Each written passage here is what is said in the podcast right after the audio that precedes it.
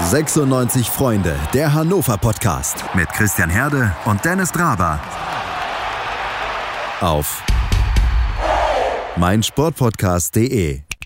Wir sind zurück aus der Corona-Pause und freuen uns über Fußball, den wir besprechen dürfen, auch wenn äh, es unterschiedliche Meinungen zu Geisterspielen in dieser Runde gibt. Dazu kommen wir natürlich später. Fangen wir mit der Begrüßung an. Ich begrüße wie immer an meiner Seite Dennis Draber, den Gründer von sechsundneunzig freunde punkt de. Ja, hallo Christian und moin, liebe Hörer. Ich freue mich sehr, bei der ersten normalen Folge nach der Corona-Pause jetzt wieder dabei zu sein. Und nach langer Abstinenz auch mal wieder am Start ist sechsundneunzig freunde punkt de Autor Henrik Zinn. Hallo Henrik. Moin moin zusammen. Ich freue mich auch, dass es endlich wieder losgeht. Henrik, wie hast du die fußballfreie Corona-Zeit überstanden?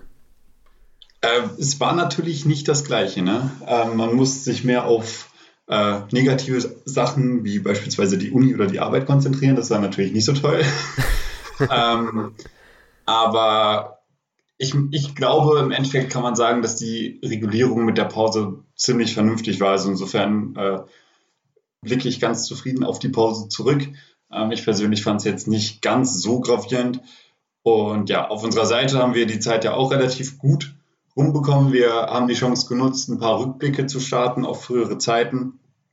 Unter anderem haben wir ja unsere Aktion mit der Lieblingself, also dem sogenannten sechsundneunzig All-Star-Team, gestartet, wobei es äh, um eine interaktive Abstimmung ging. Das heißt, jeder Fan konnte im Prinzip äh, seinen Lieblingsspieler auf der jeweiligen Position wählen und äh, der Erfolg, der dabei herumkam, das war echt gigantisch. Also insgesamt konnten wir über hunderttausend Interaktionen verzeichnen und ja, ich glaube, das hat gute Wellen geschlagen, kam bei allen gut an und wir haben uns natürlich tierisch über diese große Beteiligung gefreut.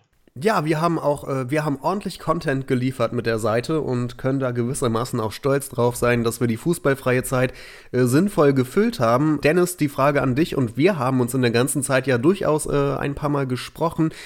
Äh, wie blickst du aus Podcast-Sicht auf diese Corona-Wochen zurück?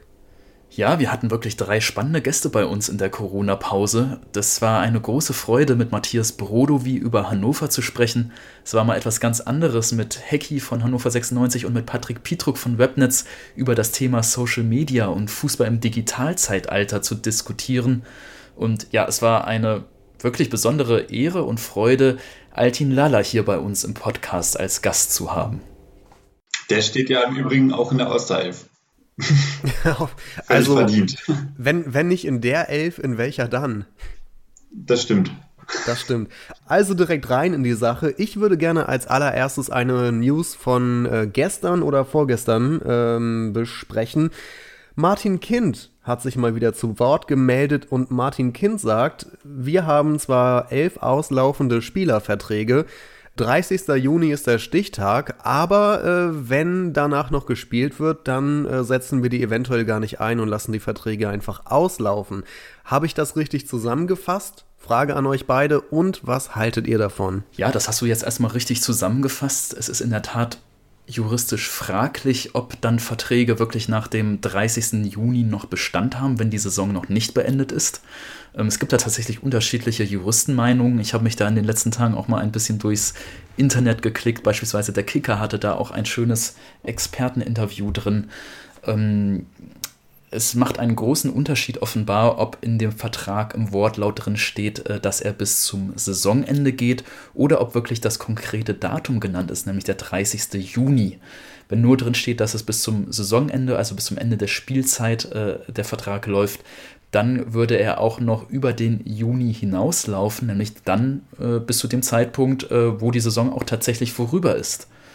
Wenn aber jetzt der dreißigste Juni explizit als Datum genannt ist, dann ändert sich die ganze Rechtsgrundlage offenbar etwas. Ähm, dann wird es schon äh, sehr schwierig, mit dem Spieler danach noch zu planen.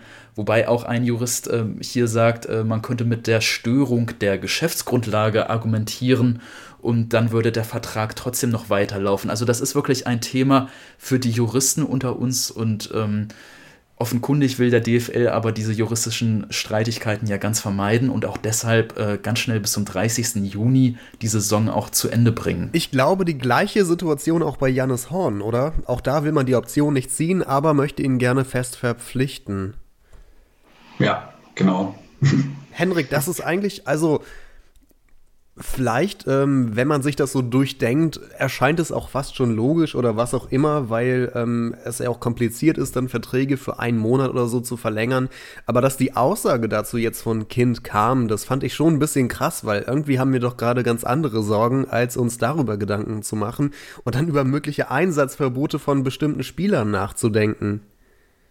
Ja, das sehe ich auch so, aber ich hatte generell das Gefühl, dass Kind ähm, in der spielfreien Zeit jetzt häufiger mal nach vorne geprescht ist, auch im Zusammenhang mit der Quarantäne von Dynamo Dresden. Mhm. Ähm, er hat sich überhaupt nicht gescheut äh, und ist vor die Presse getreten. Eigentlich finde ich das per se ganz gut, dass man äh, mehr oder weniger in die Offensive gibt und seine Meinung kundtut. Jetzt in diesem Fall war es, glaube ich, unklug, weil auf jeden Fall eine einheitliche Lösung getroffen werden muss. Also es kann ja nicht sein, dass Hannover sechsundneunzig da irgendwelche Sonderregeln äh, im Nachhinein bekommt oder was weiß ich. Ähm, das muss einheitlich erfolgen. Und insofern weiß ich nicht, ob das so ein kluger Schachzug war, dass er diese, ja, ich sag mal, dass er diesen Konflikt da jetzt angestoßen hat, weil Hannover sechsundneunzig ist ja nicht das einzige Team, was dieses Problem hat. Ähm, genau, und auch, wie Dennis das gerade schon angesprochen hat, die Aussage überschneidet sich im negativen Sinne ein bisschen mit ein paar anderen Aussagen von vor ein, zwei Monaten, unter anderem äh, die möglichen Verhandlungen über die Preise von Janis Horn und Cedric Teuchert. Äh, Teuchert kostet ja, glaube ich, eins Komma fünf Millionen an Ablöse, irgendwie so, und da verstehe ich halt zum Beispiel auch nicht, warum man den Preis drücken will. Ich meine, eins Komma fünf Millionen für so einen Spieler ist nicht viel. Ähm, Und jetzt dem ganzen Gespräch nochmal einen negativen Beigeschmack zu verleihen, ist nicht die schlauste Art. Weil ich tatsächlich auch finde, jetzt mit Blick auf Cedric Teuchert, also ich persönlich hätte, glaube ich, die Kaufoption gezogen, weil er eins Komma fünf Millionen Euro Ablöse definitiv wert ist und diese Summe jetzt auch nicht exorbitant hoch ist, wenn man das jetzt mal mit anderen Ablösen aus früheren Zeiten vergleicht. Nichtsdestotrotz führen wir ja gerade die Diskussion, dass ablösende, Ablösesummen viel zu hoch sind und dass die Vereine mehr auf ihr Eigenkapital achten müssen. Und deshalb ist das natürlich jetzt auch immer so ein, so ein Stück weit äh, ein, ein schmaler Grat in der Diskussion. Auf der einen Seite zu sagen, äh, wie kannst du nur, warum äh, nimmst du jetzt kein Geld äh, in die Hand, um äh, den Kader äh, nach vorne zu bringen, und auf der anderen Seite eben gleichzeitig zu fordern, dass äh, die Ablösesummen bei im Fußball viel zu hoch und viel zu krass geworden sind. Also das sind natürlich so zwei Argumentationsschienen, die, sage ich mal, für sich genommen beides erstmal ähm, irgendwie Sinn machen, aber die dann so ein bisschen zueinander in Konflikt stehen. Und ähm ich kann dir das äh, Zitat von Kind auch nochmal liefern, was er zu Ablösen sagt, im Spezifischen äh, bei Hannover sechsundneunzig, denn er möchte weniger Geld ausgeben oder quasi gar nichts. Zitat Kind: Ziel ist, wenig oder keine Ablöse zu zahlen oder wenn möglich Spieler auszuleihen, dann aber mit klaren Regeln für die Übernahme. Und äh, an Zuber und Koçak hat er das Appell gerichtet, äh, den Appell gerichtet, die kriegen das hin. Also keine Ablösen für Spieler im kommenden Sommer, und das bei elf auslaufenden Verträgen, von denen garantiert nicht alle verlängert werden sollen. Äh, da, das wird eine ordentliche Aufgabe für Gerhard Zuber. Das wird eine ordentliche Aufgabe, und ich habe natürlich jetzt auch so ein bisschen Angst vor so einem Déjà-vu, dass wir, ja, wie eigentlich letzte Saison auch, wo Jan Schlaudraff extrem wenig Spielraum bei der Kaderzusammenstellung hatte. Das haben wir ja hundertmal hier besprochen, dass es ein Fehler war, wie wenig Spielraum Schlaudraff eigentlich bekommen hat von Martin Kind damals bei der Kaderzusammenstellung. Und ich habe so ein bisschen das, die, die Besorgnis, dass man aus diesem Fehler von damals nicht gelernt hat, gerade wenn man sich jetzt das zweite Jahr unbedingt äh, den Aufstieg anpeilen will. Ich habe ein bisschen noch die Hoffnung, dass Martin Kind das eher formuliert hat mit Blick darauf, dass äh, der Fußball sich allgemein mäßigen soll, was Thema Ablösesummen angeht.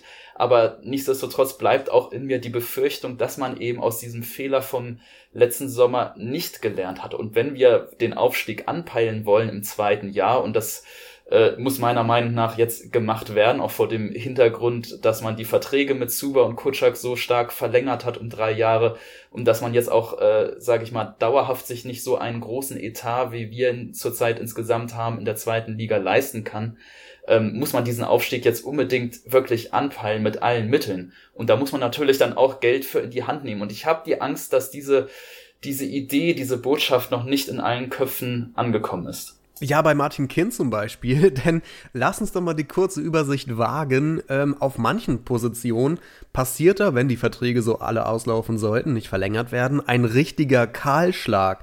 Fangen wir an. Äh, John Guidetti, mit dem wird definitiv nicht verlängert, seine Kaufoption ist zu teuer und er bekommt auch viel Gehalt. Janis Horn, der linke Verteidiger, ist ausgeliehen, die Option soll nicht äh, gezogen werden und äh, man will versuchen, den Preis runterzuhandeln. Okay, vielleicht bleibt er. Marc Stendera hatte ja auch nur Vertrag über ein Jahr bekommen. Sein Vertrag läuft aus. Ich würde sagen, er hat okaye Chancen, ähm, dass der verlängert wird und sicher wird da viel auch von den letzten Spielen noch abhängen. Aber ich wäre eigentlich relativ froh, wenn Stendera bleibt. Cedric Teuchert haben wir besprochen, der von Schalke ausgeliehene mit Kaufoption. So, ähm... Hendrik Weydandt, richtige, richtiger Publikumsliebling. Es scheint so zu wirken, als würde er bald in die Bundesliga abwandern. Das zumindest haben die Matzak-Medien geschrieben. Ähm, also da fällt dann der zweite Stürmer schon weg. Julian Korb, der Vertrag läuft aus, ebenso wie Miko Albonos, ebenso wie Matthias Ostscholek, ebenso wie Sebastian Jung. Und jetzt haben wir sämtliche Außenverteidiger durch. Sprich, wenn die Verträge alle wegfallen, haben wir null Außenverteidiger. Ja, vor allem kann man sich ja nicht darauf ausruhen, dass man sagt, okay, nur die Spieler, bei denen die Verträge auslaufen, sind weg. Ähm, das wäre ziemlich naiv zu sagen, okay, alle anderen Spieler werden definitiv bleiben. Ähm, beispielsweise Marvin Ducksch. Marvin Ducksch will man eigentlich gar nicht behalten. Ich glaube, der will auch nicht hier bleiben. Aber wenn zum Beispiel Hendrik Weydandt geht und Cedric Teuchert wird auch nicht gehalten, dann ist man gar nicht in der Situation zu sagen, okay, Marvin Ducksch hat zum Schluss nicht mehr so gut gespielt, den geben wir jetzt ab, weil es ist einfach nicht drin. Und das ist nochmal dieser Punkt, dieser Naivität. Äh, wie kann man jetzt sagen, man möchte aufsteigen, will aber kein Geld ausgeben? Ich meine, das ist leider Gottes äh, im Geschäft Fußball, muss man das so sagen, es geht nicht anders. Ohne Geld kannst du halt nichts reißen. Und äh, deine Kontrahenten werden nicht sagen, oh, Hannover sechsundneunzig gibt kein Geld mehr aus, dann machen wir das auch nicht. Äh, das wäre schön, aber das passiert leider nicht. Und äh, von daher ist diese Auffassung für mich eigentlich unverständlich. Also klar, es ist schön, der Gedanke, okay, man guckt auf die eigene Jugend, man will ähm, mehr aus der eigenen Kraft heraus, sage ich mal, probieren äh, und aus der eigenen Kraft irgendwie Ziele erreichen können. Ähm, das ist ein sehr, sehr schöner Gedanke und ich glaube, den ganzen Fans gefällt dieser Gedanke auch. Allerdings ist es äh, faktisch leider nicht möglich. Und das spiegelt ja auch so ein bisschen das Dilemma wider, in dem wir und der Profifußball ja schon in den letzten Jahren steckt. Und damit kann man jetzt eigentlich auch die Brücke wunderbar wieder zur Corona-Situation schlagen. Auf der einen Seite wird eben gefordert, dass die Fußballvereine mehr Eigenkapital haben sollen, damit sie eben auch solchen Krisen, wenn mal ein paar Monate lang keine Einnahmen da sind, auch standhalten können aus eigener Kraft. Auf der anderen Seite ist natürlich aber auch der Wettbewerbsdruck da. Und äh, diesen Wettbewerbsdruck kannst du nur mit hohen Investitionen in die Spieler standhalten. Und für die Spieler musst du aber viel Geld auf dem freien Markt hinlegen. Das heißt, das sind eigentlich zwei Ziele, die in Widerspruch zueinander stehen. Aber man erwartet äh, so ein bisschen, dass eigentlich äh, beide Ziele von den Vereinen, von den Clubs erfüllt werden, was aber nicht möglich ist. Deshalb ähm, glaube ich schon, dass auch einige Vorstöße, die wir so in den letzten Wochen erlebt haben, also Thema Salary Cap, Thema Deckel für Ablösesummen, dass wir diese Diskussionen auch prinzipiell weiterführen müssen. Allerdings habe ich auch dort die Sorge, wenn erstmal wieder Normalzustand äh, erreicht ist, werden die das, diese Diskussionen äh, versanden und niemand wird mehr drüber reden. Um bei dem Thema langsam zum Ende zu kommen, ich muss einfach sagen, ähm, ich habe echt ein bisschen Schiss, dass Martin Kind einfach zu restriktiv ist, weil wir wollen doch in der kommenden Spielzeit den Aufstieg schaffen in die erste Liga und äh, ausgerechnet jetzt, wo investieren so wichtig wäre, im kommenden, äh, ja, kommenden Sommer, der jetzt auch nicht mehr allzu lange entfernt ist, da macht er wieder einen äh, auf, auf Wolfgang Schäuble in der Griechenland-Situation und wir müssen gucken, welche Spieler wir überhaupt bekommen können dann und dann hat man, und wir wollen auch ein paar Worte über die beiden noch verlieren, aber dann hat man einen guten Trainer gefunden und einen guten Sportdirektor und es scheint mal zu passen mit dem Personal, das die Entscheidungen trifft, aber dann gibt man denen schon wieder kein Geld und da muss ich sagen, habe ich echt äh, Sorgen, was die kommende Transferperiode angeht. Ja, und diese Sorgen, die teile ich gerade wirklich, weil ähm, ich habe das, glaube ich, schon in einer Folge vor einigen Monaten mal gesagt, es gibt diese schöne Statistik, ähm, wenn du als Club, der aus der ersten Liga abgestiegen ist, es nicht schaffst, in den ersten beiden Jahren direkt wieder aufzusteigen, wirst du dauerhaft in der zweiten Liga stecken bleiben.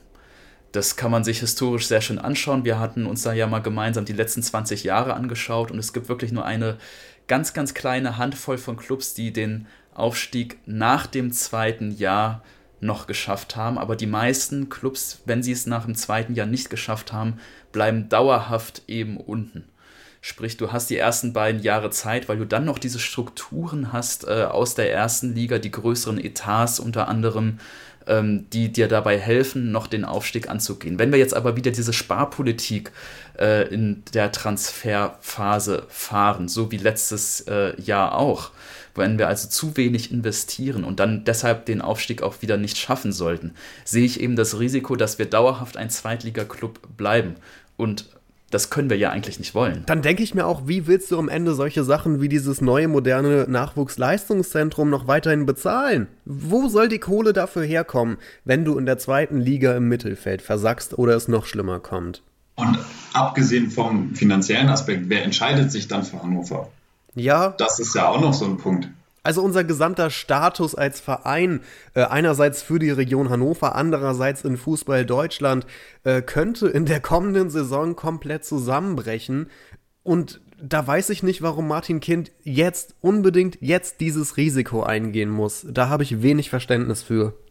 Vor allen Dingen hat er ja vor, ich glaube vor einem Jahr, also äh, als der Gang in die zweite Liga mehr oder weniger beschlossen war, hat er gesagt, der Aufstieg ist finanziell wichtiger, als jetzt Geld für Spieler auszugeben. Das heißt, ja. neue Spieler haben eine absolut oberste Priorität. Also zumindest hatten sie die vor einem Jahr für Martin Kind. Ich weiß nicht, ob das in einem Jahr irgendwie verloren gegangen ist. Aber ja, da widerspricht er sich mal wieder. Vielleicht haben die nur im Zwei-Jahres-Rhythmus Priorität. Ich weiß es nicht. Ja, und vielleicht kann man ja mal so einen Blick nochmal zurückwerfen auf das Jahr zweitausendfünfzehn, zweitausendsechzehn, als wir ja auch abgestiegen waren.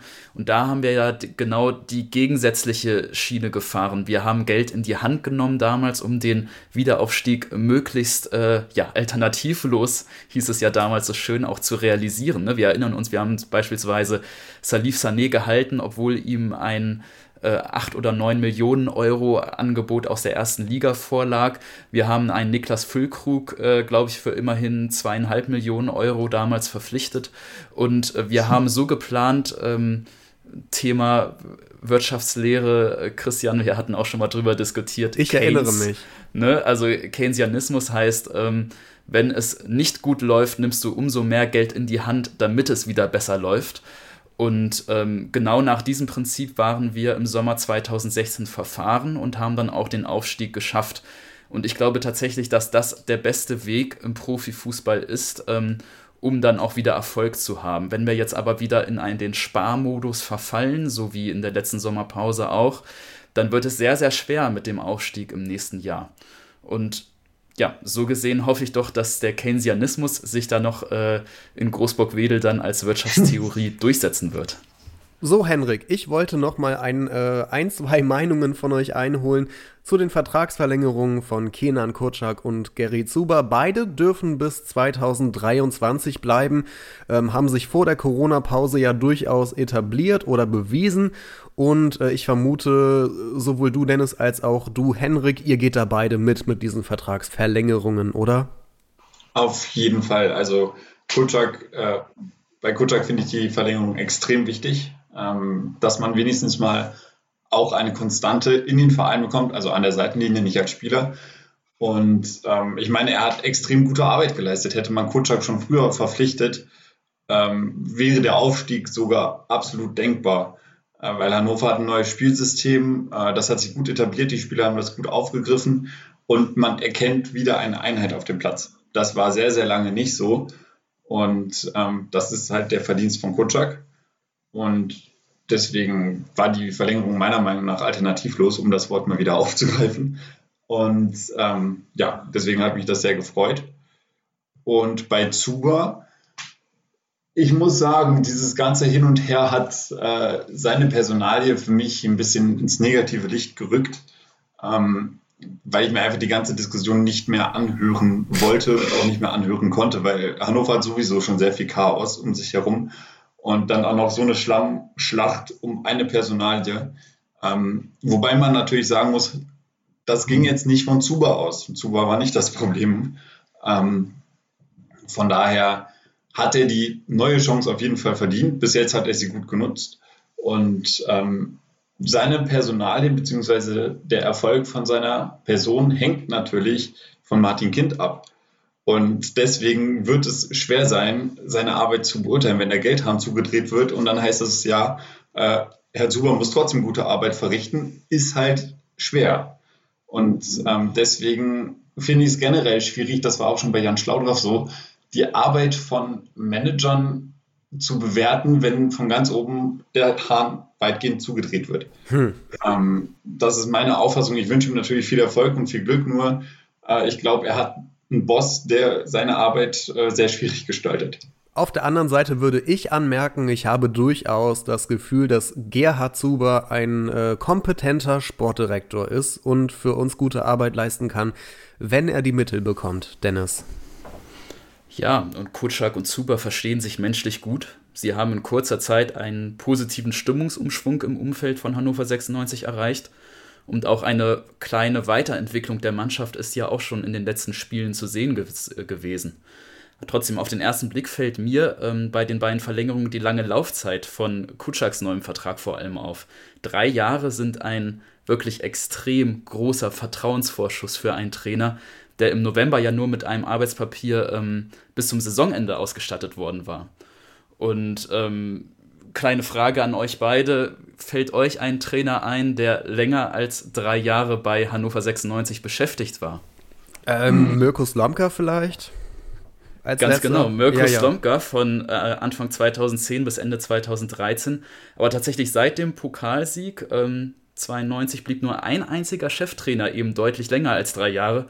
Das war Mirko Slomka. Selbst die hm. Aufstiegstrainer Ralf Rangnick und äh, André Breitenreiter, die durften keine vollen drei Jahre bei Hannover sechsundneunzig arbeiten. Auch Dieter Hecking nicht. Also es bleibt zu hoffen, dass auch bei Rückschlägen, die es sicherlich geben wird irgendwann auch, dann äh, Kinds Geduld mit Kenan Koçak eben länger anhält als äh, die Geduld mit André Breitenreiter. Denn ähm, wir ver- erinnern uns vielleicht mal, ähm, zurückgedacht an äh, den Sommer zweitausendachtzehn. Damals äh, wurde Breitenreiters Vertragslaufzeit bis Saisonende zweitausendeinundzwanzig verlängert. Das waren also auch drei Jahre im Voraus gedacht. Und auch damals ja gab es ja diesen gemeinsamen Plan mit Cheftrainer und Sportdirektor Breitenreiter und Held. Die hatten beide gemeinsam äh, eine Verlängerung bis zum Jahr zweitausendeinundzwanzig, also drei weitere Jahre bekommen. Und wir alle wissen ja, wie das mit Breitenreiter und Held dann ausgegangen ist am Ende. Ich würde dazu einfach sagen, ähm, je länger Kenan Koçak bei uns erfolgreiche Arbeit verrichtet hat, desto mehr musste man ihm natürlich jetzt auch bieten bei der Vertragsverlängerung, denn er macht natürlich auch andere Vereine und, äh, und äh, Spielerberater auf sich aufmerksam, die ihn an andere Vereine vermitteln wollen, und er hat nun mal gute Arbeit geleistet in seinen ersten paar Spielen bei sechsundneunzig. Und ähm, dann hat er vielleicht auch einen längeren Vertrag gefordert und bekommen. Ja, und möglicherweise bietet die jetzige Krise auch eine Chance auf ähm, für Rückbesinnung auf Kontinuität und äh, langfristige Stabilität.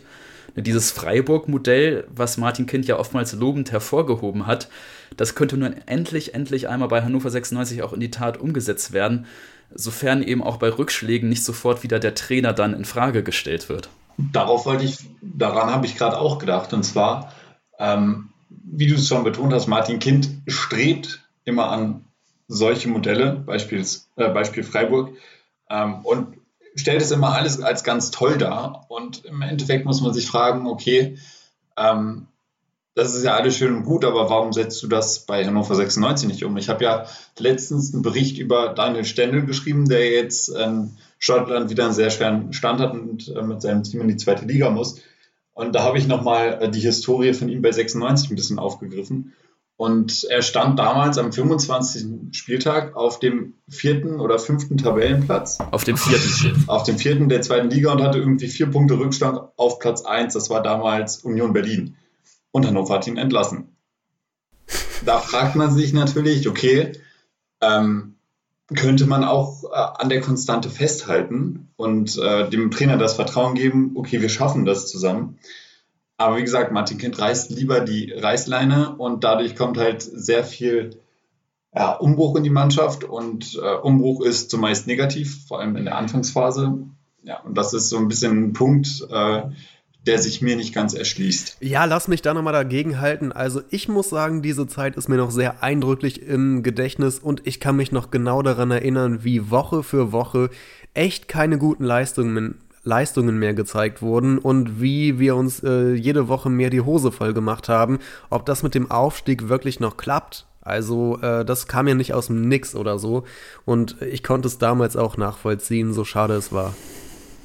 Ja, also ich glaube, das Stendel-Beispiel äh, ist tatsächlich sehr vielschichtig von damals, weil die t- Entwicklung ähm, doch in, den, in der Rückrunde damals ja negativ war von der Mannschaft. Und am Ende muss man ja sagen, äh, André Breitenreiter hat es gerade so geschafft, äh, mit diesen drei Siegen gegen Stuttgart, gegen Braunschweig, gegen Union Berlin. Und ähm, man darf sicherlich den ein oder anderen Zweifel haben, ob äh, das Team von Daniel Stendel dann auch diese drei entscheidenden Siege eingefahren hätte. Ich glaube es tendenziell eher nicht, weil es André Breitenreiter damals gelungen war, das Team gerade hinten sehr zu stabilisieren, ähm, was, was bei Stendel eben so ein bisschen fragwürdig damals war. Von daher glaube ich, die Entscheidung damals von Stendel auf Breitenreiter zu gehen, war ja nach dem Motto, der Erfolg, äh, der Erfolg gibt einem Recht, dann vielleicht nicht die falscheste, wo ich tatsächlich sagen würde, da hätten wir mal das Freiburg-Modell kopieren sollen, war die Entlassung von André Breitenreiter. Ich glaube, wir hätten damals mit Breitenreiter äh, so weit gehen sollen, dass wir sogar bereit gewesen wären, mit ihm in die zweite Liga zu hm. gehen. Ähm, also das war für mich tatsächlich ähm, rückblickend ähm, eine Entscheidung, die ich anders fällen würde. Nämlich, wo ich sagen würde, wir gehen auch mit einem André Breitenreiter, weil er menschlich eben so gut zu Hannover sechsundneunzig passt, so wie ein Christian Streich eben auch zu Freiburg passt. Ähm, wir gehen mit André Breitenreiter zur Not in die zweite Liga und geben ihm dort die Chance, dann auch wieder das Team aufzubauen. Das hätten wir damals weiter anders machen sollen. Auch da würde ich dagegen halten und sagen, äh, er wurde immer ideenloser und es lief immer schlechter. Aber hey, wir wollen diese Vergangenheit mal hinter uns lassen und zur aktuellen Situation kommen. Gleich sprechen wir über Geisterspiele und das kommende Spiel gegen Osnabrück und die Spiele darauf. Davor eine kurze Unterbrechung. sechsundneunzig Freunde, der Hannover Podcast, und mit Dennis Draber und Henrik Zinn spreche ich jetzt über Geisterspiele. Wir haben am vergangenen Wochenende schon ein paar erlebt und mich würde interessieren, ähm, wie ihr das gesehen habt. Ich kann zu mir sagen, ich habe für die Seite einen ganzen Essay geschrieben äh, darüber, warum Geisterspiele absoluter Blödsinn sind und warum die nicht durchgeführt werden sollten. Ich muss sagen, sämtliche Argumente gelten noch, aber seit ich ein paar Spiele selber gesehen habe, kann ich mich ein bisschen besser damit anfreunden. Wie geht's euch beiden? Äh, bei mir ist es eigentlich ganz ähnlich. Ich habe zu Anfang auch gedacht, okay, was ein Quatsch. Ähm, die Liga will nur ihr Geld reinholen, et cetera pp. Die Argumente sind ja äh, weitläufig bekannt. Allerdings hat man jetzt gesehen, das taktische Spiel, wo ich gedacht habe, okay, das ist äh, komplett zerrüttet äh, nach der langen Pause, das war doch noch vorhanden. Äh, klar gab es schon Spieltage, wo man mehr Qualität auf dem Platz gesehen hat, aber trotzdem hat man gesehen, ähm, die taktischen Vorgaben wurden weitgehend, beziehungsweise konnten weitgehend umgesetzt werden und dementsprechend entstand meistens auch ein schönes Spiel. Und klar, von der Spannung her ist es jetzt nicht das Gleiche, als wenn du fünfzigtausend Leute im Stadion hast, weil die Atmosphäre logischerweise eine komplett andere ist. Aber ähm, zum Beispiel das Spiel jetzt von Bielefeld gegen Osnabrück äh, hat Bielefeld die ganze Zeit dominiert. Ja, und am Ende kam halt doch ein Unentschieden bei raus, weil in der Nachspielzeit noch ein Tor gefallen ist. Und dieses Fußball-Feeling kam doch vor. Also ich habe es zumindest gespürt. Und ich, da war ich am Anfang, als ich gehört habe, okay, es geht wieder weiter, habe ich gedacht, okay, das hat mit dem eigentlichen Fußball, so wie ich, beziehungsweise so wie wir ihn mögen, nicht so viel zu tun. Und diese Einstellung hat sich bei mir auf jeden Fall ein bisschen geändert. Dennis, welche Veränderung hast du auf dem Platz wahrgenommen, ohne Zuschauer? Es gab auf jeden Fall weniger dynamische Aktionen. So kam es mir zumindest vor. Und ich glaube, der Kicker hatte das dann auch hinterher nochmal ausgewertet, dass es weniger Sprints auf dem Platz gab. Die Spieler sind zwar tendenziell äh, ähnlich viel gelaufen wie sonst, aber ähm, es war doch weniger Dynamik drin und es ähm, gab weniger Torchancen, was mich überrascht hätte. Ich hätte gedacht, wir erleben jetzt auch mal irgendwie so einen vier vier oder einen fünf drei, wie so in irgendwelchen Trainingsspielen. Ähm, das ist tatsächlich erstmal nicht eingetreten. Ich hätte eher gedacht, da fallen jetzt auch mal acht, neun Tore in einem Spiel, weil eben die Konzentration bei vielen Spielern nicht so perfekt da ist. Das haben wir nicht gesehen, erstaunlicherweise. Man hat aber sehr schön sehen können bei einigen Spielen, ähm, dass die Mannschaften, die also vor allem über Dominanz kommen und über Ballbesitz kommen, noch so ein bisschen Schwierigkeiten haben, den Ball auch zirkulieren zu lassen und, und äh, dann äh, so dann auch äh, die, diese Dominanz ähm, auszuspielen. Man hat gesehen, dass es Mannschaften, die eher auf so ein schnelles Umschaltspiel setzen, also einfach hinten ganz äh, dicht stehen und dann, wenn sie den Ball erobern können, ganz schnell nach vorne damit, also so zehn Sekunden Umschalttaktik, ähm, dass diese Mannschaften es viel leichter haben, weil sie eben, ähm, sage ich mal, nur im Prinzip diesen einen Mechanismus in den letzten Tagen eintrainieren mussten, während die ballbesitzorientierten äh, Mannschaften dann doch offenbar, denen fehlt noch so ein bisschen das Feintuning und die Abstimmung. Und das haben sie in den letzten wenigen Trainingstagen offenbar nicht so einstudieren können. Das ist tatsächlich das, was mir am meisten, sage ich mal, jetzt von spielerischer Perspektive aufgefallen ist. Ein Argument übrigens, Christian, aus deinem Essay, das ähm, zieht tatsächlich dann wohl doch nicht mehr so hundertprozentig. Na, und zwar, das war für mich immer dieses Hauptargument, eigentlich auch gegen Geisterspiele zu sein.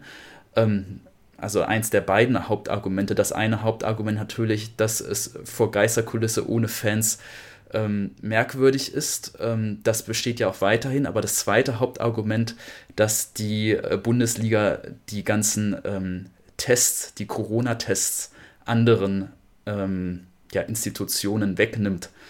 Das ist ja dann offenbar zurzeit nicht der Fall mehr, weil die Kapazitäten so hoch mittlerweile gefahren wurden und ähm, ja, der Verlauf ja so erfreulich mittlerweile in Deutschland ist, ähm, dass diese Tests definitiv niemandem weggenommen werden. Ja, weiß das ich kann nicht. Man also, zum wenn Glück ich kurz, sagen. Wenn ich kurz einklinken darf, da, da würde ich sagen, da ist es mir eigentlich immer noch lieber, als wenn jede Woche einmal eine Krankenschwester oder ein Krankenpfleger im Altenheim getestet werden als Fußballprofis.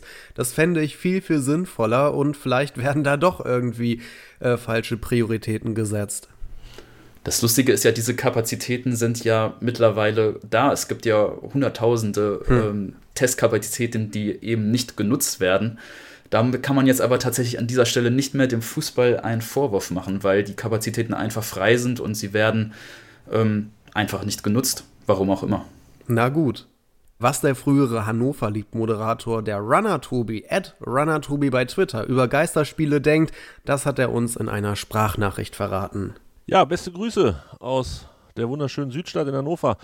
Endlich wieder Fußball, endlich wieder Bundesliga. Ich freue mich tatsächlich ein bisschen drauf.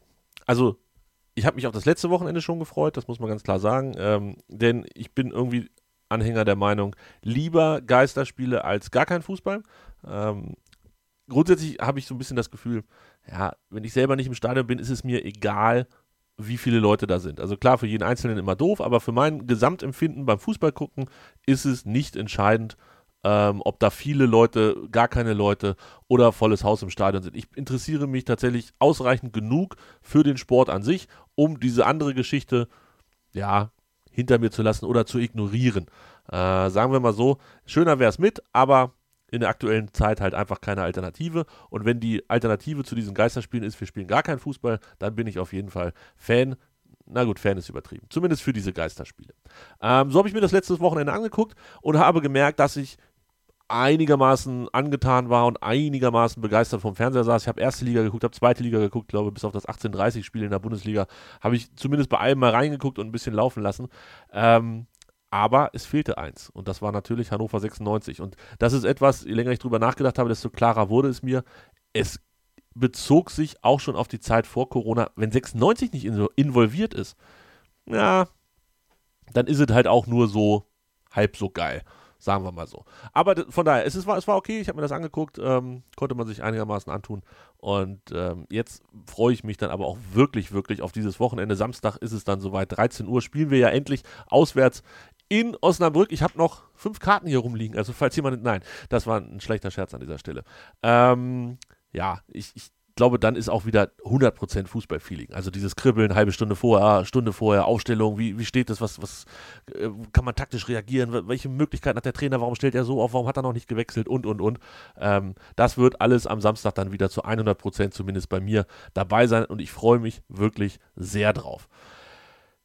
Was wir dann am Ende geboten kriegen, ich weiß es nicht. Ähm, eigentlich waren wir ja vor der Corona-Pause relativ gut drauf. Jetzt bin ich so ein bisschen skeptisch. Ich weiß gar nicht, ist es für uns ein Vorteil, dass wir noch kein Spiel hatten und dafür mehr Zeit hatten, uns vorzubereiten? Oder haben die, die jetzt schon mal ein Spiel mit Praxiserfahrung hatten, hatten die mehr davon? Osnabrück hat, glaube ich, wenn mich nicht alles täuscht, in der letzten Minute gegen Bielefeld den Ausgleich geschossen. Also vielleicht auch noch so ein bisschen so ein kleines Hoch.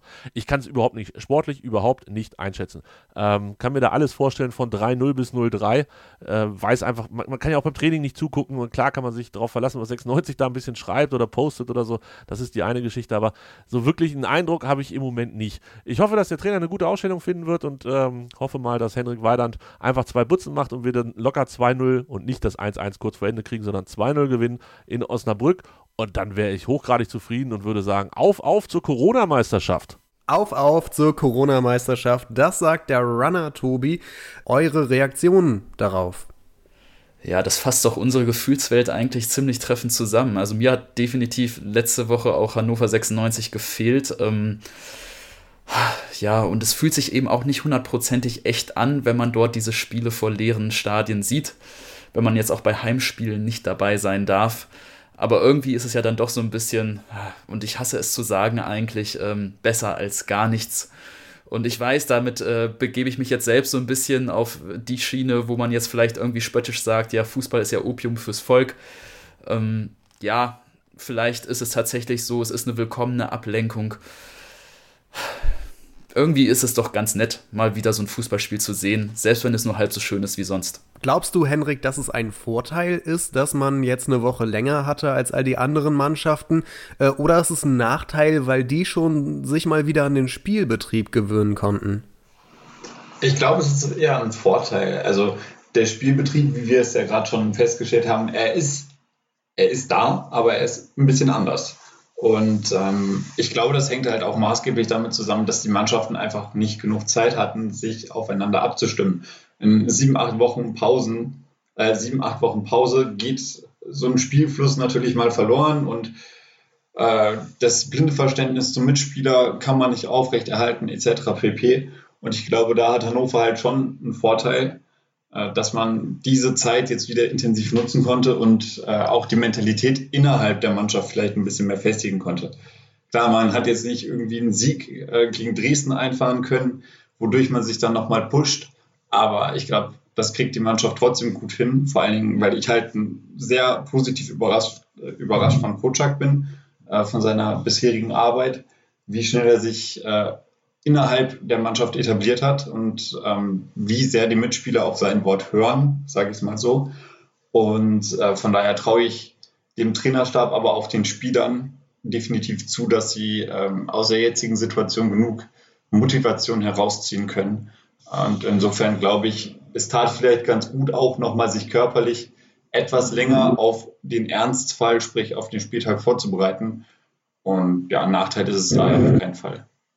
Na gut, und äh, wie sich so ein Geisterspiel anfühlt, das kann uns ein geschätzter Kollege aus Hamburg verraten.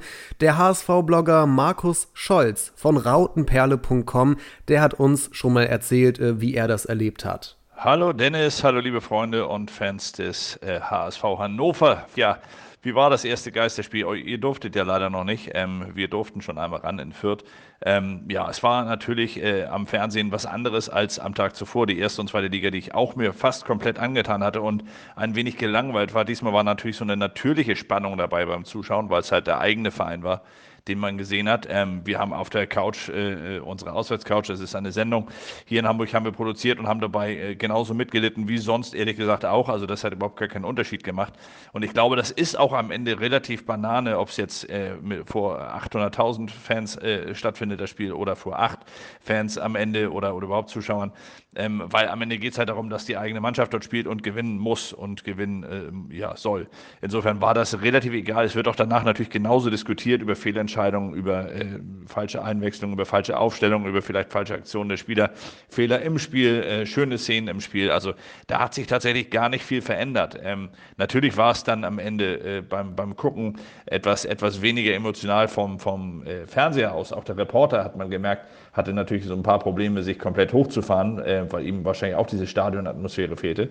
Aber ähm, ich glaube, das ist jetzt so und da, damit müssen wir leben. Das ist halt einfach äh, der Umstand, mit dem man jetzt die Saison äh, beenden kann. Das ist jetzt nichts, worüber man sich noch in irgendeiner Form beschweren sollte. Ähm, insofern sind wir alle froh, dass es überhaupt weitergeht und auch am Wochenende jetzt gegen Bielefeld, wenn wir gegen Bielefeld am äh, Wochenende spielen, wird das alleine vom Spiel her ja schon eine Spannung mit sich bringen, die äh, mich zumindest, äh, bin ich mir ganz sicher, auf der Tribüne äh, genauso mitleiden äh, lassen wird, wie es sonst auch der Fall ist. Natürlich äh, fehlt einem so ein bisschen diese Stimmung, noch dieser Gänsehautmoment, wenn ein Tor fällt und der Jubel ausbricht oder äh, wenn, wenn Szenen beklatscht oder auch gepfiffen wird und dergleichen. Also das wird fehlen, aber am Ende ist es halt für jeden, und ich hoffe, das seid ihr auch alle, für jeden echten Fußballfan, ist es dann am Ende trotzdem auch ein Fußballspiel, bei dem man mitleiden kann, wenn es denn die eigene Mannschaft ist.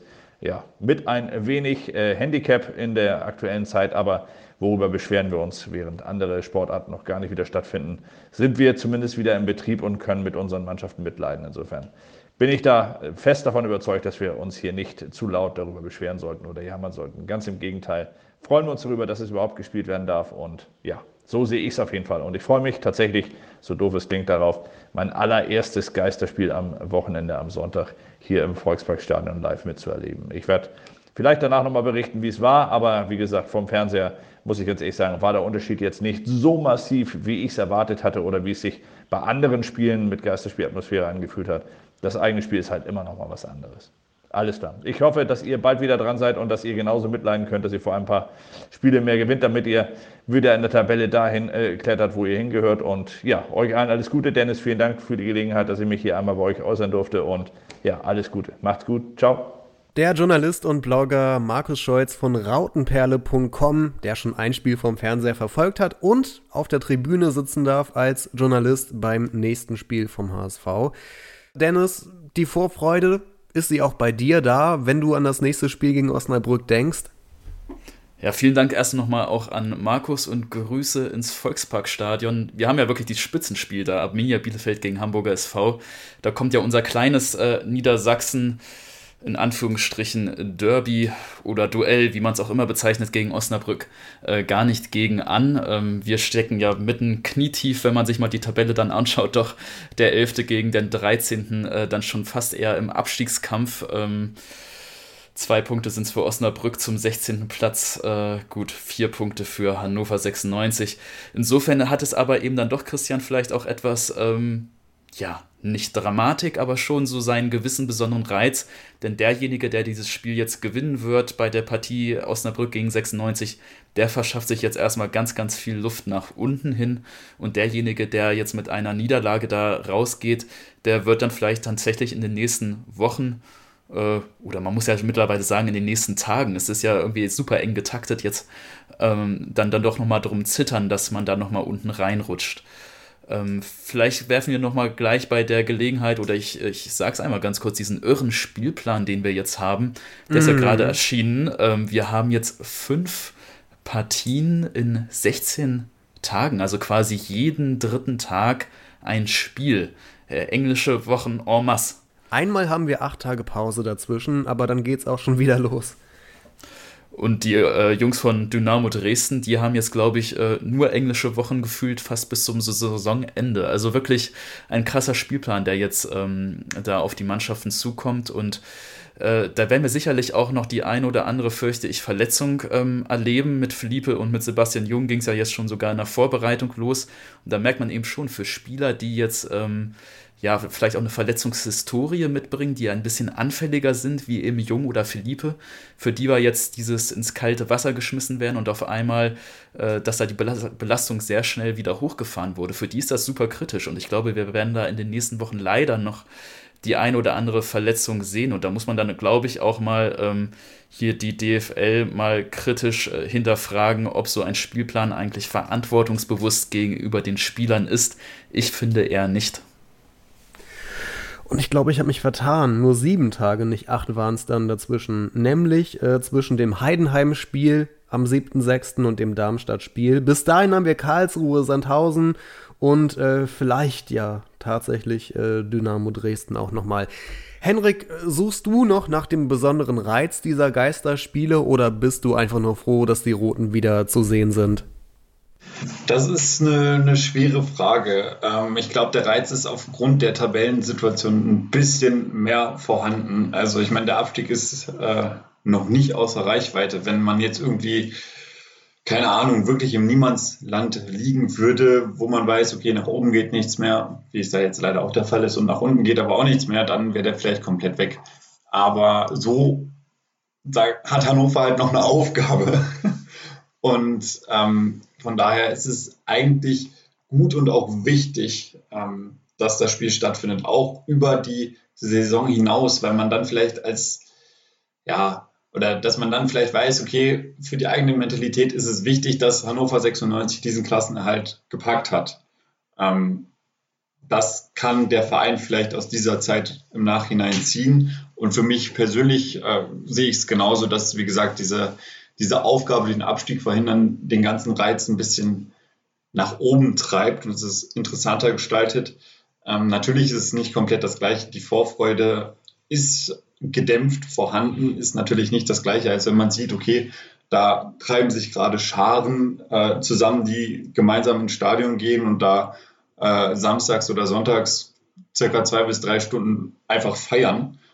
Ich meine, es ist natürlich das Ganze drumherum. Es ist nicht nur die neunzig Minuten Fußball. Es ist einfach, ja, äh, ein, eine große Feier, wenn man es so sagen will. Und das fehlt, fehlt natürlich komplett.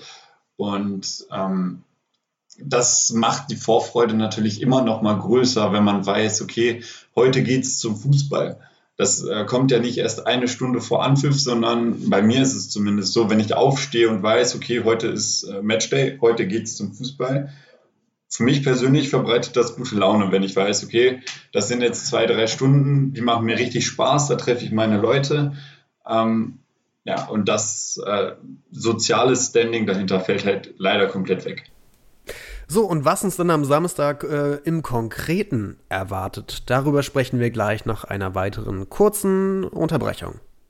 Zurück beim sechsundneunzig Freunde Podcast und das letzte Mal, als Hannover sechsundneunzig gespielt hatte, da hatten wir ein Auswärtsspiel in Nürnberg und es war die vielleicht beste Leistung der gesamten Saison. drei null konnte man damals gewinnen, durch Tore von Hübers, von Meiner und von dem eingewechselten Weydandt in der Schlussminute. Und ja, das war ein richtiger Höhepunkt, aber dann war leider für lange Zeit auch Schluss. Und nach äh, siebenundsiebzig Tagen, waren es so viel, Dennis? siebenundsiebzig Tage wurde uns ja gerade in der Pressekonferenz von Hannover sechsundneunzig nochmal verkündet, ist es mittlerweile her und es fühlt sich für mich eher wie siebenundsiebzig Wochen an, um ehrlich zu sein. Und nach diesen siebenundsiebzig Tagen ist man dann am Samstag um dreizehn Uhr und na, Moment, dreißig oder zur vollen Stunde? Nee, Punkt dreizehn Uhr geht es los in Osnabrück und sechsundneunzig spielt endlich wieder. Die Frage an euch beide: Können wir irgendwas vorhersagen? Also sagt zum Beispiel die letzte Startelf irgendwas darüber aus, wer jetzt am kommenden Sonnabend dann spielen wird? Oder sind die Karten komplett neu gemischt? Vielleicht können wir uns ja mal die Startelf nochmal gemeinsam anschauen, die da gegen Nürnberg auf dem Platz stand. Ähm, Zieler im Tor. Ich habe sie hier gerade vor mir. Soll ich sie einmal vorlesen? Ich auch. Wir können uns abwechseln. Alles klar. Ähm, dann ähm, fang du doch äh, an, beziehungsweise ich mache äh, den Anfang jetzt mit Zieler und du darfst die ganze Abwehrkette vorlesen. In der Abwehr Horn links, Eles und Hübers in der Innenverteidigung und Jung war rechts. Das Mittelfeld Dominik Kaiser und Waldemar Anton. Kaiser zum ersten Mal Kapitän in dem Spiel. Und ein gutes Spiel, was er gemacht ja. hat. Ja. Ähm, Haraguchi auf links und der überragende Linton Meiner auf rechts. Und Henrik macht aus der reinen Erinnerung heraus nochmal den Sturm. Cedric Teuchert und John Guidetti. Richtig. Und natürlich, genau. wie gesagt, Hendrik Weydandt eingewechselt und getroffen. Und es war ein richtig, richtig geiles Spiel. Erwartet ihr denn, dass da ansatzweise in die Richtung äh, was geht, also was die Geilheit des Spiels angeht, wie gut die Roten spielen werden? Ähm, ist die Form noch vorhanden oder starten wir komplett bei Null? Berechtigte Frage. Also erst einmal vielleicht vorweg, solange es besser wird als beim Hinspiel, wäre ich schon mal zufrieden. Erinnert ihr euch an dieses grausame Hinspiel in unserem schönen äh, Niedersachsen-Stadion? null zu null ist es damals ausgegangen. Das war sehr langweilig, das hätte man sich auch sparen können. Ja. Was meinst du, sparen können? Das Hinspiel oder dass ich euch jetzt nochmal daran erinnere? Nein, nein das Hinspiel, das Hinspiel. Ja, das war ja wirklich, glaube ich, so eins dann äh, der letzten Argumente für alle Slomka-Gegner damals, wo man dann gesagt hat, äh, das geht so nicht weiter, dieses null zu null gegen Osnabrück. Und das war ja auch wirklich ein trauriges Spiel, was absolut null Spaß gemacht hat. Standfußball par excellence war das. Und ähm, definitiv, glaube ich, werden wir zumindest ein schöneres Spiel als in der Hinrunde erleben. Ähm, was mir so ein bisschen natürlich äh, Sorgen macht, ob jetzt ein Linton Meiner wieder direkt zurück in diese überragende Form findet, die er ja ähm, in der ganzen Rückrunde eigentlich schon hatte. Der hat ja, ich glaube, sieben Torvorlagen äh, gegeben in der Rückrunde. Das war überragend einfach, was er da in den letzten Spielen gezeigt hat. Und ob er jetzt kalt äh, da wieder hereinfindet, zumal er jetzt auch unter der Woche einmal beim Training äh, abbrechen musste, musste, weil es da so ein bisschen, ich glaube, es war nur so ein, so ein Verletzungsrisiko. Es gab, war dann am Ende keine Verletzung, aber er musste einmal das Training dann abbrechen. Äh, ob er da wieder reinfindet in diese grandiose Form, ähm, ich würde es mir wünschen, aber ist natürlich immer so ein Fragezeichen dahinter. Oder ob so ein Youngster wie Simon Stehle in der Pause nochmal richtig angreifen konnte, wer weiß. Ähm, glaubst du, Henrik, dass äh, Janis Horn und Timo Hübers nach ihren Corona-Erkrankungen schon wieder fit genug sind für die Startelf? Das ist äh, eine gute Frage. Ich glaube es ehrlich gesagt nicht. Ähm, zumindest, also wie du es schon gesagt hast, zumindest nicht für die Startelf. Für, für die Backup-Option auf jeden Fall.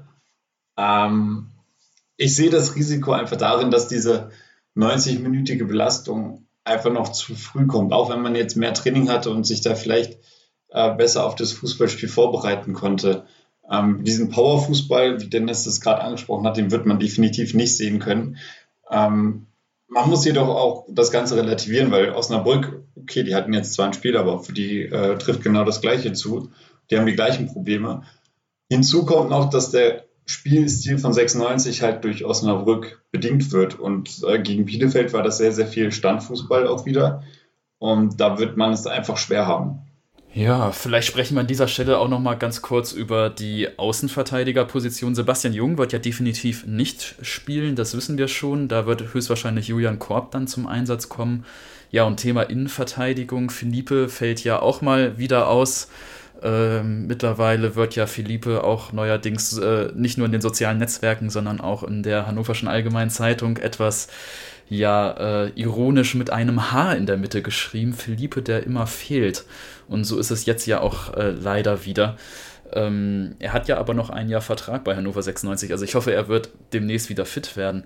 Aber wenn Felipe ausfällt, wenn äh, Hübers möglicherweise, man weiß es nicht genau, ob er jetzt wirklich schon wieder nach der Corona-Erkrankung so richtig bei hundert Prozent ist, ähm, wenn die beiden jetzt, sage ich mal, nicht für die Startelf in Frage kämen, ja, wer würde dann zusammen spielen? Bleibt eigentlich nur Eles gemeinsam mit Franke, wenn man Anton im Mittelfeld lässt. Oder Eles mit Anton und dann äh vielleicht ein Stendera mal wieder im Mittelfeld. Der hatte doch so schön eigentlich angegriffen zu Beginn der Rückrunde und wurde dann direkt wieder ähm, ja, auf die Bank gesetzt. Es ist ein Mysterium. Also ich, ich frage mich echt, äh, ob wir auch nur ansatzweise was über die Startelf sagen können, außer Zieler im Tor. Denn quasi jeder Spieler hatte ja, ja, hatte ja jetzt die Möglichkeit, sich nochmal so richtig zu empfehlen im Training. Auf jeden Fall, ja. Ich bezweifle es auch, dass ein Hendrik Weydandt auf der Bank sitzt. Das glaube ich nicht, auch wenn wir jetzt äh, Rätsel raten. Ich glaube, der wird ziemlich sicher in der Startelf stehen, weil das ist jemand, von dem man auf jeden Fall erwarten kann, dass er die nötige Motivation hat und alles äh, reinhauen wird. Und äh, von daher glaube ich, dieses Mentalitätsmonster kann man eigentlich gar nicht auf die Bank setzen, weil das ein komplett falsches Signal für die Mannschaft wäre. würde ich tatsächlich an dieser Stelle widersprechen wollen, weil mir Weydandt ausgesprochen gut in den letzten Spielen als Joker gefallen hat. Gegen Holstein Kiel kam er in der fünfundsiebzigsten Minute rein, hat ein Tor gemacht. Gegen Nürnberg kam er in der sechsundsechzigsten Minute rein, hat auch direkt ein Tor gemacht. Also er hat als Joker ähm, gerade auch so in äh, Spielsituationen, die dann nochmal auf der Kippe stehen, dann immer für die Entscheidung sorgen können in den letzten Spielen. Von daher würde ich mir, also diesen Mentalitätsgedanken sehe ich natürlich auch, Henrik, den du ansprichst. Ähm, trotzdem würde ich mir Weydandt gerade lieber auf der Bank wünschen, weil er als Joker eben so eine gute Figur in den anderen Spielen äh, abgegeben hat. Ach, da würde ich nicht mitgehen. Ich würde mir Weydandt in der Startaufstellung wünschen. Ich glaube nicht, dass er irgendwie besonders gut als Joker ist oder so. Der braucht einfach mal so ein paar Flanken, so ein paar Vorlagen und dann kommt er auf seine Tore. Und die hat er rein zufällig halt nach der Einwechslung bekommen. Wenn er das davor auch schon von Beginn an, äh, wenn das so der Fall gewesen wäre, hätte er auch da getroffen. Also ich finde, den kann man auch locker mal in die Startaufstellung stellen. Gerade wenn man mit Guidetti noch weniger planen kann für die nächste Saison als mit Weydandt. Bei Weydandt besteht zumindest noch die Möglichkeit, dass er bleibt äh, und dann Stammspieler sein kann. Guidetti ist da ja komplett raus, also da würde ich mir eher den Weydandt wünschen. Ähm, und wenn er denn auch geht, dann zumindest als kleine Abschiedstournee aus Hannover. Ähm, ja, aber ich denke mir halt auch immer, man muss bei der Aufstellung jetzt zu, zum Ende der Saison auch mehr darauf schauen, wer ist in der nächsten Saison noch eher da, auf wen können wir bauen, wer kann sich durch die Spiele und die Spielzeit, die er bekommt, eventuell am meisten noch entwickeln, mit Blick auf die Saison danach.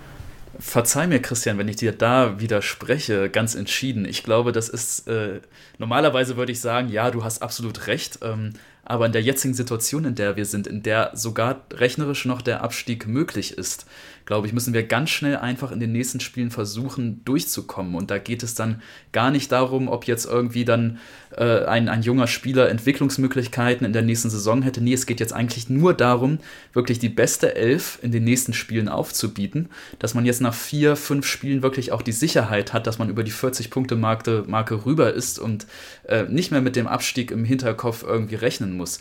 Und dann vielleicht die letzten zwei, drei Saisonspiele, ja, da gebe ich dir recht, wenn dann alles in trockenen Tüchern ist, dann kann man nochmal einen Schritt vorwärts denken und vielleicht auch Spieler einsetzen mit Entwicklungsperspektive. Aber jetzt geht es wirklich nur um den Klassenerhalt. Und man kann jetzt so ein bisschen darüber schmunzeln, wenn ich jetzt hier wieder über Abstiegskampf und Klassenerhalt spreche. Ähm, der eine oder andere Hörer wird sich jetzt vielleicht fragen, hä, wieso? Äh, wir waren doch wunderbar drauf im März. Ähm, die haben doch so gespielt, als würden sie lieber in der ersten Liga auflaufen wollen als in der dritten. Ja, das stimmt, aber diese große Pause hat jetzt nochmal viel durcheinander gebracht. Alles ist rechnerisch möglich. Und wenn man jetzt mal ganz schnell, ganz doof ein, zwei Spiele verliert und in einen kleinen Strudel, in einen Sog hineinkommt, es liegen immer nur drei Tage zwischen den Spielen in der Regel und da hat man dann nicht noch irgendwelche Zeit für Sondertrainingslager oder für äh, psychologische Aufbauseminare, da muss es dann einfach funktionieren. Und äh, da kann man dann auch nicht mehr gegensteuern. Also es ist jetzt ganz, ganz wichtig, in den ersten zwei, drei Spielen die notwendigen Punkte zu bekommen. Das ist das maximal wichtige Ziel und darüber geht äh, gar nichts. Was unseren Gegner angeht, wollte ich noch ein, zwei Stichworte mal reinwerfen. Äh, Top-Torschütze ist Marcos Álvarez. Der Mittelstürmer hat neben seinen elf Toren auch drei Torvorlagen. Der Top-Torschütze Nummer zwei ist überraschenderweise ein Innenverteidiger mit Moritz Heyer, der hat schon vier Tore, also da müssen wir bei den Standards echt ein bisschen aufpassen. Und äh, der Top-Vorlagengeber ist ein junger Rechtsverteidiger, Felix Agu, ein sehr, sehr talentierter Spieler, der sicher seinen Ge- Weg noch gehen wird. Und aufpassen muss man natürlich auch auf Marc Haider. Agu hat sechs Vorlagen, Haider hat fünf. Das sind so die gefährlichsten Spieler von Osnabrück. Gibt es noch Anmerkungen von euch zum Gegner? Ähm, ich sehe es eigentlich so, dass wenn man Álvarez in den Griff bekommen kann, und der spielt ja, wenn er gegen Bielefeld wurde er eingewechselt, dann hat er als einzige Spitze agiert. Wenn man ihn in den Griff bekommen kann, ähm, dann kann man Osnabrück äh, in der Offensive ziemlich gut ausschalten, weil ich meine, der zweitbeste Torschütze hat vier Tore. Das ist so eine große Lücke und man kann richtig erkennen, dass Osnabrück von Álvarez abhängig ist. Ähm, Und wenn man da in der Innenverteidigung gut verschieben kann, ähm, ist es gut möglich, Osnabrück zu knacken und auch die Null zu halten. Es ist natürlich jetzt schwieriger, sich auf ihn einzustellen aufgrund der langen Pause und äh, die taktische Bewertung wird generell ein Problem werden. Das gleiche gilt natürlich auch für Osnabrück. aber da sehe ich auf jeden Fall eine große Chance. Und vielleicht ähm, noch ein Wort zum Thema Heim- und Auswärtsstärke. Osnabrück ähm, holt die Punkte gerne zu Hause, normalerweise unter normalen Umständen. achtzehn der dreißig Punkte, die sie auf dem Konto haben, ähm, haben sie zu Hause geholt. Und da kommt es uns vielleicht auch zugute, dass ähm, Osnabrück, die scheinen ja ihre Kraft auch äh, daraus zu ziehen, dass sie an der Bremer Brücke in diesem schönen alten ähm, Stadion ja wirklich vom Publikum, von der Tribüne äh, nach vorne gepeitscht werden. Ich weiß nicht, ob ihr schon mal in Osnabrück im Stadion wart, aber das ist ja noch so ein richtiges Oldschool-Stadion, wie man es sich aus äh, nostalgischen Fußballträumen vorstellt. Und ähm, Osnabrück scheint sehr viel Kraft daraus zu ziehen, aus diesem Publikumsfaktor. Und da kommt es uns vielleicht zugute, dass ähm, da jetzt ein Geisterspiel stattfindet und Osnabrück eben nicht diese Zuschauer im Rücken hat. Auf der anderen Seite glaube ich aber, aber auch, dass eben Osnabrück, die eine eher einfach veranlagte Spielkultur haben, eben die auch viele Tore aus diesem schnellen Umschaltspiel äh, ziehen und sich bisher nicht wirklich mit ähm, Dominanz und mit Ballbesitzfußball aufgehalten haben, dass sie natürlich dadurch eine leicht, einen leichten Vorteil gegenüber uns haben, weil sie traditionell nicht in der Rolle des Spielgestalters sind und dann diese wenigen Spielzüge, auf die es dann vielleicht ankommt, auch in den letzten Tagen besser eintrainieren konnten äh, als wir. Von daher sowohl ein Vorteil als auch ein Nachteil für Osnabrück und damit auch für uns, was die Geisterspielkulisse und was die kurze Trainingszeit angeht. Mal schauen. Es ist, glaube ich, so ein bisschen Glaskugelleserei, wenn man jetzt versuchen würde, einen Tipp abzugeben. Ich glaube, das sollten wir uns auch an dieser Stelle sparen. Runner Tobi hat das schon so schön gesagt. drei null oder null drei ist eigentlich alles möglich. äh, dann bleibt zum Abschluss vielleicht nur noch eine Frage. Welche Lehren konnten wir denn ziehen aus den vergangenen Wochen und Monaten? Dennis, du hast schon in der Pause angedeutet, dass du da eventuell was zu, zu sagen hast. In der Tat, ich glaube, dass der Profifußball einige Lehren ziehen sollte aus den letzten Wochen und aus dieser ganzen Corona-Geschichte, denn er hat ja wirklich sehr, sehr kurzfristig gedacht. Es ist gar kein Risiko, gar keine Risikorücklagen sind eben für solche Zeiten bisher gebildet worden. Auch wenn man sich mal die Eigenkapitalquote ankommt, und jetzt werde ich noch mal ein bisschen betriebswirtschaftlich hier zum Ende des Podcasts, ich hoffe, ihr verzeiht mir das, siebenundvierzig Prozent Eigenkapitalquote hat so ein Bundesliga-Verein im Durchschnitt, habe ich mir mal rausgesucht. Das sind irgendwie so um die eins Komma acht ähm, Milliarden Euro, wenn man jetzt alle Bundesliga-Vereine zusammenzählt. Aber gleichzeitig gibt es eben pro Saison vier Milliarden Euro Einnahmen. Das heißt, wenn man jetzt mal diese eins Komma acht Milliarden Eigenkapital den vier Milliarden Euro Einnahmen gegenüberstellt, wird das ziemlich deutlich, ähm, wenn theoretisch von heute auf morgen alle Einnahmen wegbrechen, äh, wie es jetzt ja auch in der Corona-Krise fast schon der Fall gewesen ist, dann halten die allermeisten eben ungefähr so ein halbes Jahr durch und danach ist dann ähm, ja, Ende im Gelände. Und äh, das ist eigentlich unglaublich äh, kurzfristig äh, gedacht, dass schon eben nach einem halben Jahr die ganzen Vereine oder teilweise sind es ja auch schon Unternehmen, Vereine ist ja gar nicht mehr das richtige Stichwort, ähm, dann vor dem Nichts, vor dem Ruin stehen, ähm, dass es dort keine Rücklagen gibt in diesem System oder, oder sehr, sehr wenige Rücklagen.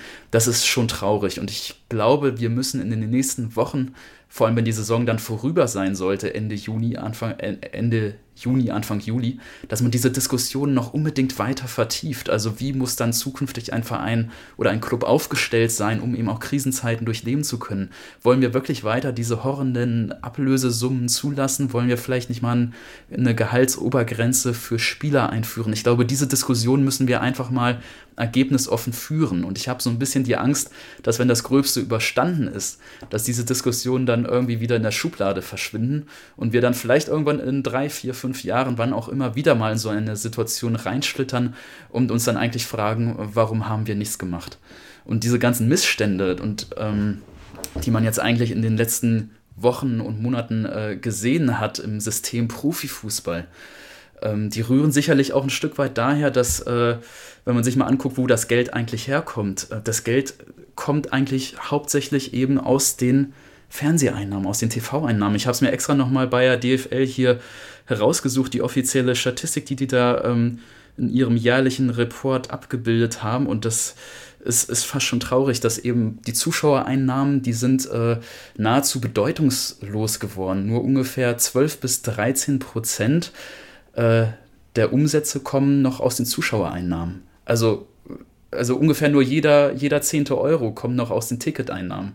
Das heißt, neun von zehn Euro werden quasi außerhalb des Spieltags ähm, generiert für die Clubs. Das zeigt eben auch, dass ja, die Zuschauer vor Ort eben Stück für Stück bedeutungsloser werden und im Gegenzug die T V-Einnahmen und die Sponsoreneinnahmen äh, viel, viel wichtiger sind. Wenn man sich einmal anschaut, die T V-Einnahmen, die machen hier mittlerweile siebenunddreißig Prozent aus, im Vergleich eben zu zwölf Komma neun Prozent bei den Zuschauereinnahmen. Und das ist, glaube ich, ein Missgewicht oder ein, ein, ein Missverhältnis und ähm, da stimmt, das, stimmt die Gewichtung einfach nicht mehr.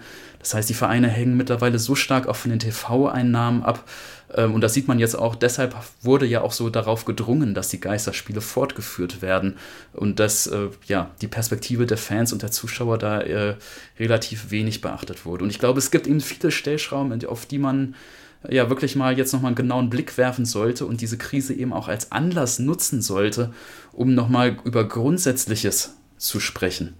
Und ich hoffe, das wird auch gemacht.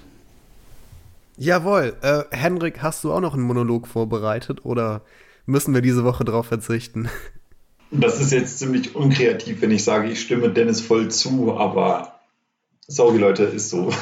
Ja, dann würde ich zum Abschluss sagen, ich bin echt gespannt, wie sich sechsundneunzig macht. Auf dem Platz, wenn es zählt, in Osnabrück. Und ähm, ja, also viel gibt es nicht mehr zu sagen, außer wenn wir ein Spiel gesehen haben nach dieser langen Unterbrechung, äh, wenn dann ein Ergebnis vorliegt und wir eine Leistung bewerten können, dann sind wir doch wahrscheinlich um einiges schlauer. In dem Sinne, wir sprechen uns nach dem Spiel und vor dem nächsten Spiel danach. Ähm, gegen Karlsruhe. Und bis dahin kann ich nur sagen, danke, dass ihr beide heute Zeit hattet, mit mir darüber zu sprechen, über die gesamte Lage, über sechsundneunzig und über Corona. Danke an Dennis Draber und danke an Henrik Zinn und wir sprechen uns bald. Danke euch fürs Zuhören. Ja, vielen Dank, Christian. Danke an dieser Stelle auch nochmal an Runner Tobi und an Markus Scholz nach Hamburg und bis bald. Und dann sag ich noch, danke an die Hörer fürs Einschalten. sechsundneunzig Freunde, der Hannover Podcast mit Christian Herde und Dennis Draber auf meinsportpodcast punkt de.